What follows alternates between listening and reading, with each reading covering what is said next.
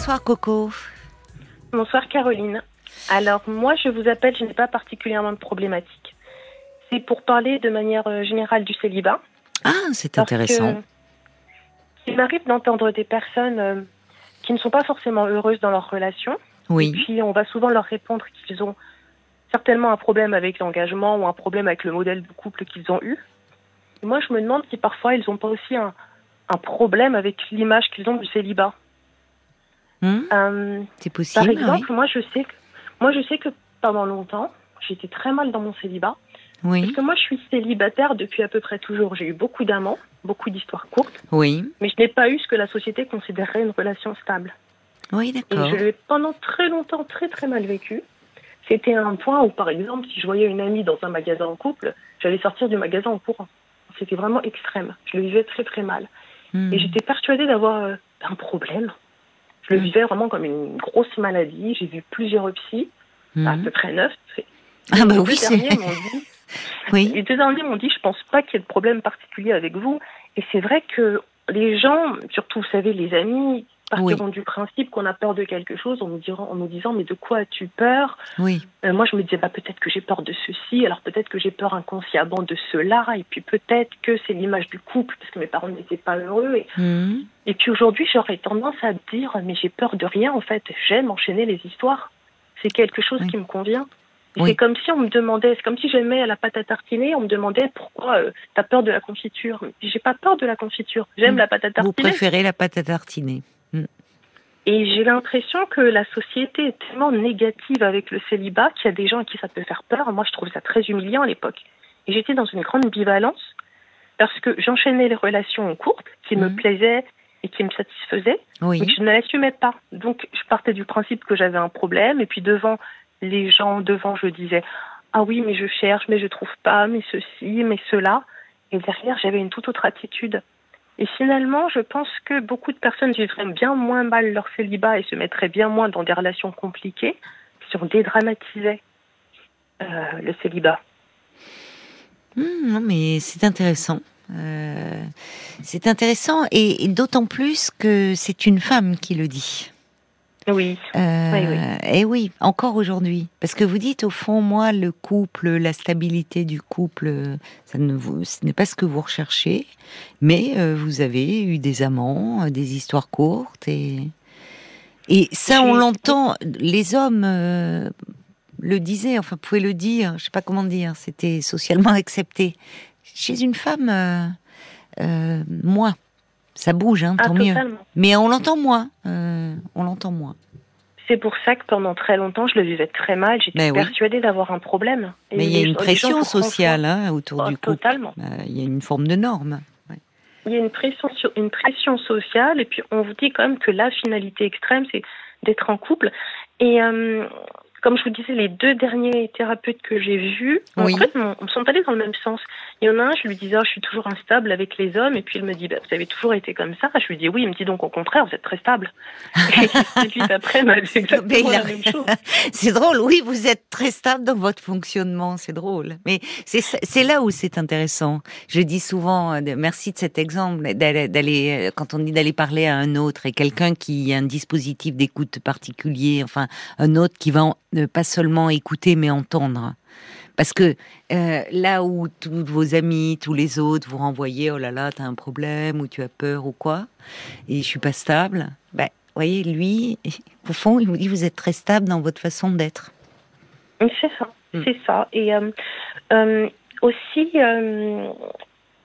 ah oui, aussi donc je lui, il me disait mais vous voulez vraiment être en couple? Bah oui, mais tout le monde veut être en couple, c'est ce que je veux parce que si Mm. je reste comme ça c'est pas bien. Mm. Il me disait non, pas bien, c'est aller tuer quelqu'un, c'est aller faire du mal à quelqu'un. Là, vous ne faites du mal à personne si tout le monde est d'accord. Mm. Euh, ah oui, effectivement. Oui. Et oui. Il me dit, il me dit c'est plutôt les, finalement la vie des autres qui vous fait peur et c'est plutôt sur ça qu'il faut travailler au final. Oui. Et moi, en fait, j'avais très très peur d'être perçue comme quelqu'un de bizarre, comme quelqu'un, oui, Mm. effectivement, d'instable, Mm. comme quelqu'un d'estropié. Mm. Ça me terrorisait. Et en même temps, sans pouvoir parvenir à être autrement. Parce que c'est pas ce que je voulais au fond de moi. Et ça ne colle pas. On peut pas se forcer à vouloir quelque chose qu'on ne veut pas, Non. ou de moins qu'on ne veut pas pour le moment, parce que je ne sais pas de quoi sont faites les 40 prochaines années. Mais Vous euh, avez 40 ans? Non, J'ai 40 ans, oui. D'accord. Ah oui, c'est intéressant parce que peut-être arriver à ce moment-là de votre vie, c'est pas, euh, c'est un âge euh, peu symbolique, la quarantaine. Peut-être qu'il y a aussi un moment où euh, vous dites quand vous voyez les autres en couple, enfin ça, vous ne supportiez pas. Mais il y a un âge aussi pour les femmes. 30, 40, 25, jusqu'à... Il, il y a aussi, au-delà du couple, il y a l'idée de la maternité. Alors c'est vrai que en ce qui me concerne, enfin, qu'on leur fait, qui pèse sur les femmes souvent, enfin ces femmes qui n'ont pas d'enfants notamment. Alors c'est ça qui est paradoxal, c'est que moi j'ai une petite fille qui est arrivée euh, comme un cadeau. Ah d'accord. Voilà. Oui. Et euh, au moment où je me suis dit euh, deux trois ans après sa naissance, maintenant il faudrait que je me pose avec quelqu'un pour en avoir un deuxième, bah, ça n'a jamais fonctionné. Donc, oui, donc vous avez, vous, vous aviez une envie d'enfant ou j'avais une envie d'enfant, mais vous savez, quand j'avais 27-28 ans, je pensais encore que euh, j'avais un problème et que j'allais rencontrer quelqu'un, me poser, me marier, avoir un enfant.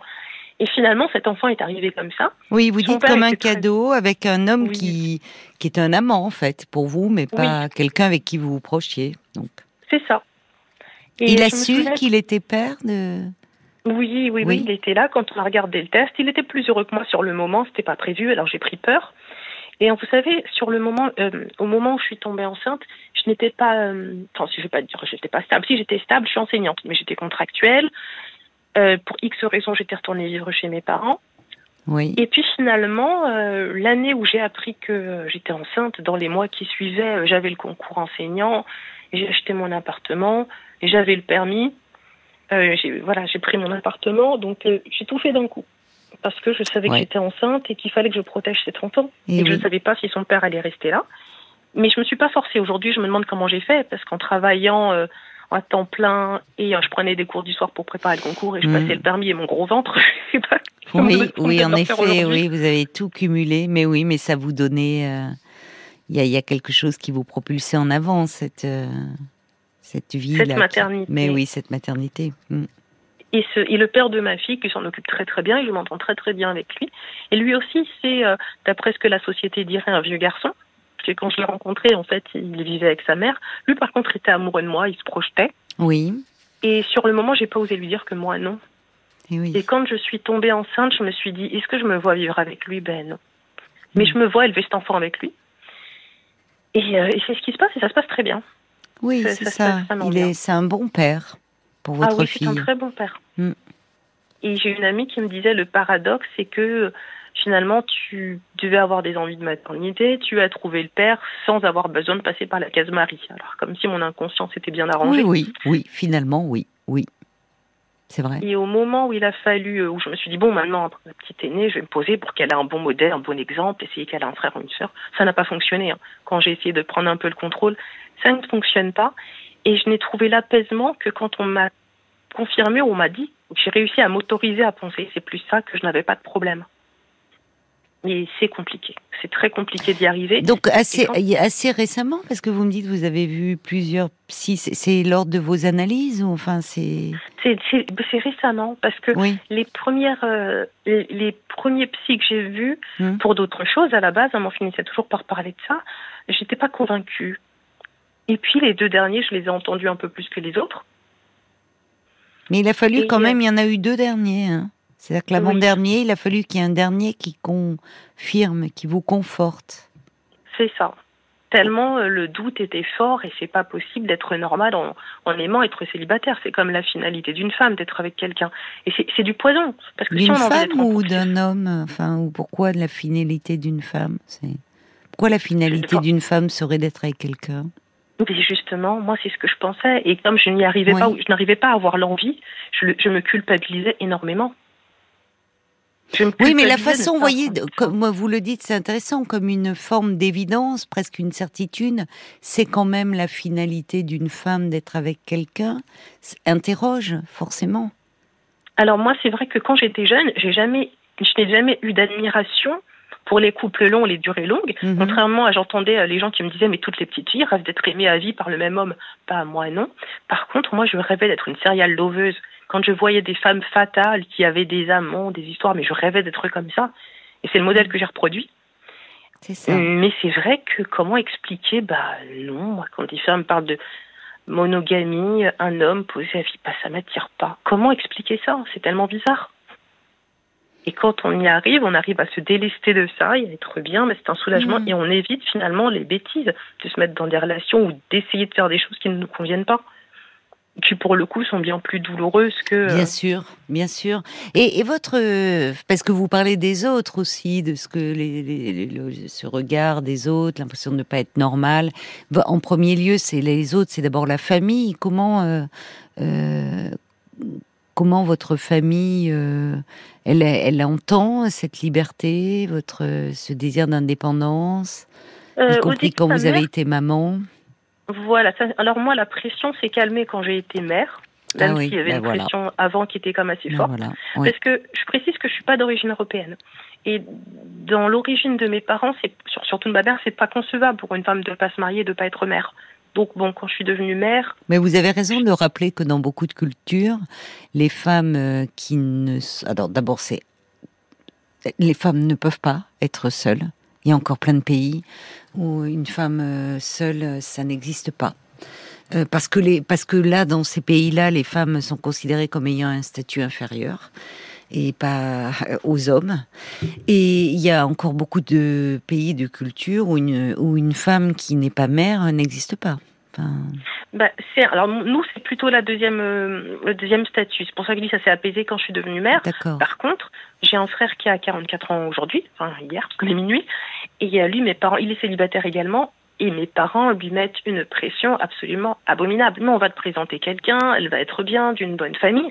Et non, lui, il dit qu'il veut bien se marier, s'il trouve quelqu'un qui, euh, qui lui plaît, mais il veut pas qu'on lui mette le couteau sous la gorge. C'est quoi l'intérêt d'être malheureux et de rendre quelqu'un malheureux?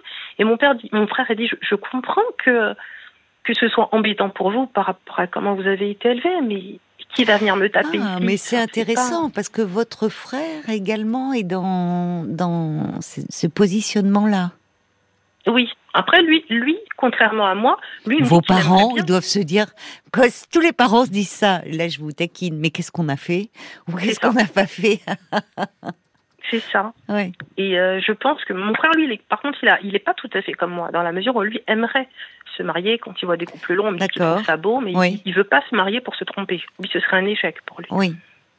Ah bah, mon- On n'est pas, c'est pas tout à fait la même manière pas de non, les non, non, c'est pas tout à fait la même euh, façon. Vous êtes deux, c'est ça? On, on Ah. est, on va dire qu'on est deux, oui. Oui. Et euh, comment vous dire ça? Euh, le- Ah oui, le fait aussi d'être euh, entre guillemets une séductrice, euh, c'est aussi mal vu parce que la fille qui consomme, qui se joue des hommes, ou alors la fille qui est manipulée, la fille facile qui tombe dans les bras d'eux et qui est manipulée. Et la question se pose pas pour les hommes. Mais quand vous dites une séductrice, c'est-à-dire que vos- vos- la relation la plus longue que vous ayez eue, elle a duré combien de temps? Euh, on, va, on va dire une. Alors, parce qu'en fait, il y a relation et relation. on va dire. Oui. J'ai jamais vécu vraiment avec quelqu'un. J'ai vécu un petit peu avec le père de ma fille au début, mais bon, voilà, c'était vraiment très peu. Euh, mais que je fréquentais quelqu'un de manière officielle et au-dessus de tout, c'était pendant deux ans. Après, euh, pendant dix ans, j'étais la, la maîtresse d'un d'un religieux. Mais voilà, c'était euh, statut maîtresse, personne ne le savait, personne ne l'a su. Hmm. Ah oui, là on est dans la transgression. Elle est là aussi par rapport aux normes euh, sociales, aux normes de la société. Vous devenez la Alors- maîtresse d'un religieux. Alors après, souvent, on me dit que c'est euh, là tu aimes la transgression. C'est aussi une phrase que j'ai beaucoup entendue, sauf que très sincèrement, non. Je suis quelqu'un d'assez obéissant. Même quand j'étais jeune, j'étais très obéissante. C'est pour ça que pendant Mhm. longtemps, je me suis longtemps, je me suis convaincue que je devais être comme Bah tout le monde. Oui. Et je suis pas euh, du style à transgresser. Et d'ailleurs, si j'aime les hommes, enfin j'aime, j'ai souvent été avec des hommes pris. C'est pas par transgression, c'est parce que euh, Mais au moins avec il n'y avait pas de risque de former un couple avec un homme Voilà. pris. C'était avec un religieux non plus. Exactement. A priori, parce qu'il y en a qui, qui Oui, jettent je leur même soutane dans les orties, mais bon.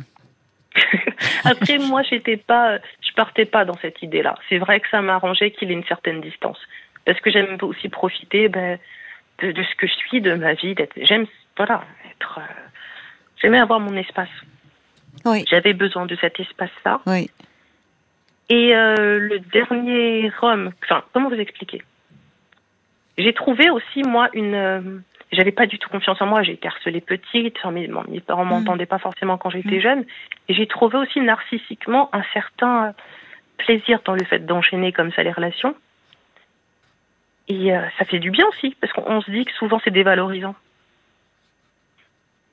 D'enchaîner. Euh, Et justement, les- quand vous étiez petite, est-ce que euh, vous dites vous avez été harcelée Pourquoi? À l'école. Par qui? Par d'autres À, enfants? à l'école. Oui, à l'école. Est-ce que parfois le, le, le- fait d'être un garçon vous paraissait plus enviable? Parce que c'est Ah oui. souvent vous dites, oui, c'est ça. Dans votre discours, vous dites euh, ils ont des, des libertés, des privautés que qu'on n'autorise pas aux femmes.